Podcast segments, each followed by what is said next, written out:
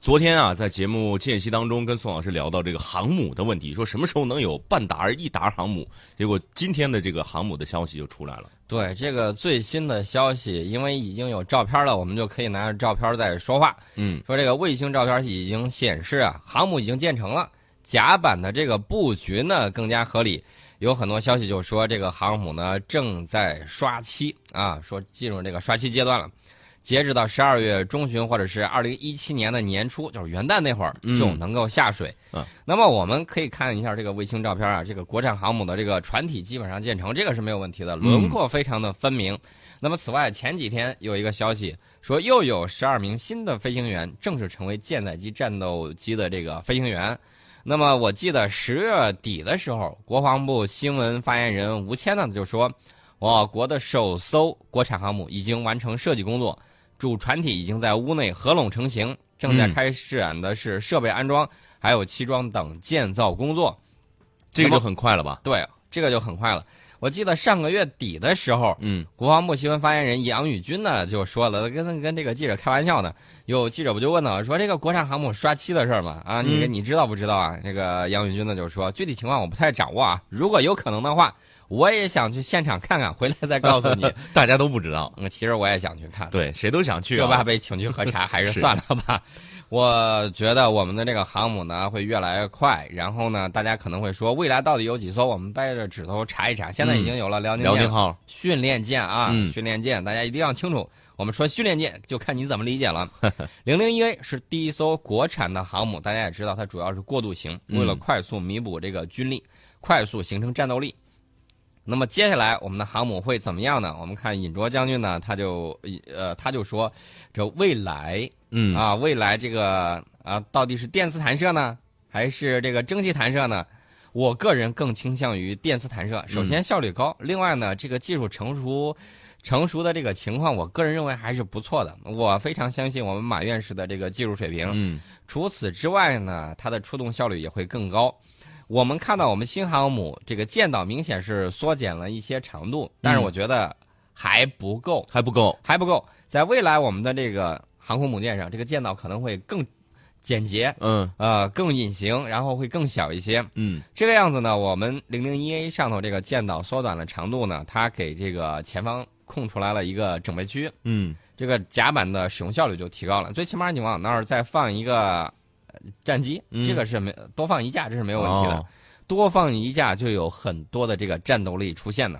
对，所以我就觉得这个国产航母，我们再往后查，接下来我们该造什么了？接下来呃，不管它是蒸弹还是这个电弹，电弹再弄常规的说不过去吧？对，啊，怎么也得上那个核动力的吧？对，核动力的那怎么也得来四个吧？来四个。怎么也得来四个，啊我觉得嗯来四个基本上就是你来三艘才能保证一艘啊嗯是现在这种情况，也就是保证一艘出航，嗯然后一艘在船坞维修，一艘整训。嗯呃，三艘才能保证一艘，所以说呢，按照这个配比的话，我觉得常规动力有可能会再来一个嗯三艘嘛，保证一艘出航，然后呢再来三艘核动力的，嗯差不多就是六艘，半半半打打了半打了。嗯，我觉得这个目标应该实现的会很快，大概会有多久？大概会有多久？我个人在这儿判断啊，这嗯瞎猜的。对，瞎猜哈，我觉得十年之内有这个半打应该是没问题吧，有有这个可能，嗯有这种可能就性。半打形成战斗力，对十年之内。呃，咱们这个是在正常的这种情况下，不是在战时，战时生产我觉得可能会更快一些。嗯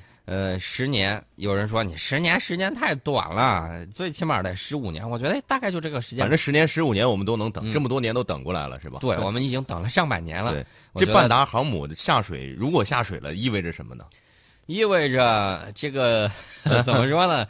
这个全世界最起码是第二大的海军，应该是嗯毫无疑问的吧孙？老师两眼冒光啊！对呀、你看这两天那个库兹涅佐夫号，咱咱不好意思黑他啊，嗯大家都看见了啊啊，这个情况咱们也不好意思给人家这个伤口上撒盐，啊！嗯大概就是这个情况啊。印度呢，我们就不说 了吧，印度这个昨天说过了，这两天大家都看见照片了吧？嗯啊，船在那个里头，局座说了，这个船是挺好的，加尔各答级的嘛，嗯啊，船是挺好的，就是个重心呢有点高啊，只要它不翻就行。结哎果呀呼嗒一下，呃就翻了翻了，而且是自己翻的，嗯，在船坞里翻了， 在船坞里头翻，然后把旁边那个呃七七八八的东西砸的也是乱七八糟。哎呀，这个事儿真的是，光收拾起来都是麻烦事儿啊。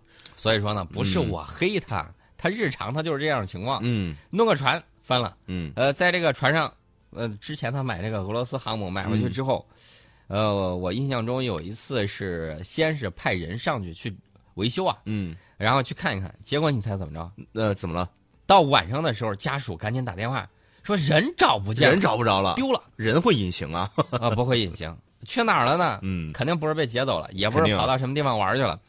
最后大家一合计，应嗯该是进航母里头迷路了迷路了，啊、 航母里面能迷路然后这个印度呢就派了大量的这种人员去搜救啊，啊找了半天终于找着了。啊，这几个哥们儿还在里头拽悠着，还出不来 了，不知还道不知道走走哪哪儿了儿，不知道走哪儿了。所以这个说航母里头很大，这怎么设计的啊？嗯呃，设计的倒是很好，问题是自己实在是这个啊，这个水平确确实实就那样。嗯这还是工程人员呢，啊，工程人员在里面迷你路要了，换成普通的人，比如说嗯那些养鸡的呀什么之类的，嗯我估计进去之后，呃，老鸡能不能识路啊？你我要光是知道老马识途， 对不知道这个就在这个鸡身上绑一个绳子，会不会鸡给它带出去到到晚上打鸣了就发现了。啊？ 所以说呢，这个三哥家的这个东西呢，也就这么回事儿，咱就不嗯说它了。说完这个振奋人心的消息，我们还是要说一说别的消息。嗯，嗯也所以比较振奋人心，不是不能说振奋人心，至少是我觉得这里面好像还有猫腻儿，就是朴槿惠的这个事儿。啊，朴槿惠说，如果弹劾动议案通过的话，嗯明年四月份我就辞职。如果通过的话，嗯明年四月辞职对，这是他昨天的一个表态。嗯他有个前提，说你要是能国会能够通过这个弹劾动议案，嗯能通过了，我很守法呀，我就接受这个执政党新国家党提出的这个方案，明年四月卸任。问题是，嗯，在野党不这么认为，还有这个普通民众觉得不你这应么该认为嗯立马下台，对吧普通民众，我这儿有一个调查数据啊，嗯这个数据是首尔大学社会发展和政策研究所近日对一千名受访者进行的一项调查结果，嗯显示的是百分之六十二点四的人倾向于朴槿惠立刻辞职。嗯啊，不要再弄到明年四月了，现在就下去，嗯不定你出什么幺蛾子呢。我们看到最近，呃，有很多类似的这种消息啊。前一段是他的这个海景很疯狂，对吧？嗯对，最近一段又在你知道在炒作什么？炒作什么炒作地道哦的问题。地道啊，说北边挖地道要过来，啊？这个是旧事重提。嗯那为什么在这个时候放出这样的消息呢？想转移注意力，嗯等他挨到明年四月份，你不定能出多少幺蛾子呢。所以说呢，我觉得嗯怎么不说呢能给他喘息的机会。嗯，这是韩国韩国人自己民的自己事的事情，嗯咱不干涉外国内政啊。人家自己觉得，我觉得怎么你也得顺应一下民意吧。对，另外呢，亲信干政事件有一个国政调查特别委员会，这个委员会举行了一个听证会，我觉得就很有意思。你知道都谁去了吗？嗯三星、三星现代啊，这些九大企业的这个主管接受了质询。这个事情可真的是史不能说史无前例，嗯，最起码近二十年之内是没有发生过这样么的事情大的企业的老大全都来了。全都去了。这是韩国国会时隔二十八年来嗯首次举行此类的国政调查听证会，然后这个九个人呢就以证人的身份啊就出席了，然后就是否向这个 K 体育财团呐、捐款呐、是否逃税避税啊这个问题就展开了调查，嗯然后呢还有什么是否非法继继承经营权这些问题，嗯轮流接受了特别委员会十七名议员的这种提问。我们之前说过，说韩国就那么几家大企业，基本上把它都给撑起嗯来了，尤其是三星。你要让三星垮了，基本上这事儿就不好弄了。对，还有那个乐天，嗯啊啊这两天看了看，呃不知道你这个消防设施过关了没有？一定要重视消防安全。冬天了，天干物燥，小心火烛。嗯你要是这个消防不过关，啊，这个可是一个非常大的隐患。对，呃，我觉得应该好好去认真的去检查一下尤其是不要自己没事儿喜欢玩火。啊。对，这个事情是很吓人的，嗯所以说呢，我觉得应该好好仔细的查一下啊。这个也是为了呃常规性的这种检查，嗯为了防灾减灾，对吧？对，这但个是事情他不要说什么，嗯，我们现在听朴槿惠这么说的话，总是感觉她现在有一种莫名的信心，就是觉得好像国会不会通过这个议案一样。我觉得这是拖延战术的一种嗯表现。你看他基本上是困兽犹斗，这种对情况我觉得不太好。呃，拖延时间，你知道他想拖什么呢？拖拖什么？我估计是想拖到嗯，特朗普上台。哦，然后看看有没有转机。啊，对我最近一段发现的一个事情，就是嗯你发现没？最近一段的新闻，国际上的还有哪儿、最吸引眼球的，除了特朗普没谁了嗯，啊，对，基本上就是这个情况。对，另外呢，我发现特朗普最近这个使的招儿，大家都听说了，也看到了，嗯我就觉得这不对劲呐、我个人觉得有点不对劲，哪方面不对劲？不按套路出 牌啊。是他不一直是这个套路吗？但是你说的他这个套路，嗯他是在国内竞选的时候，嗯那么有人会觉得他在国际关系上会怎么样呢？有人就说这个特朗普，哎呀，在外交领域还很嫩呐、嗯我倒是觉得这个事儿有一个苗头。我虽然说不出来哪一点不对，嗯，就但感觉是不我对。感觉是有一点问题的。什么问题呢？嗯，我就觉得他好像在憋着什么大招儿，对，然后呢，拿我们的底线，你发现没有？拿是我们的底线在撩拨。嗯然后我就觉得，我们看一看啊，特朗普他自己上台之前，他承诺说要减税，嗯减税啊，他不是增税、啊。嗯，那么增税一定增不到美国富人头上，一对定会增到普通人身上。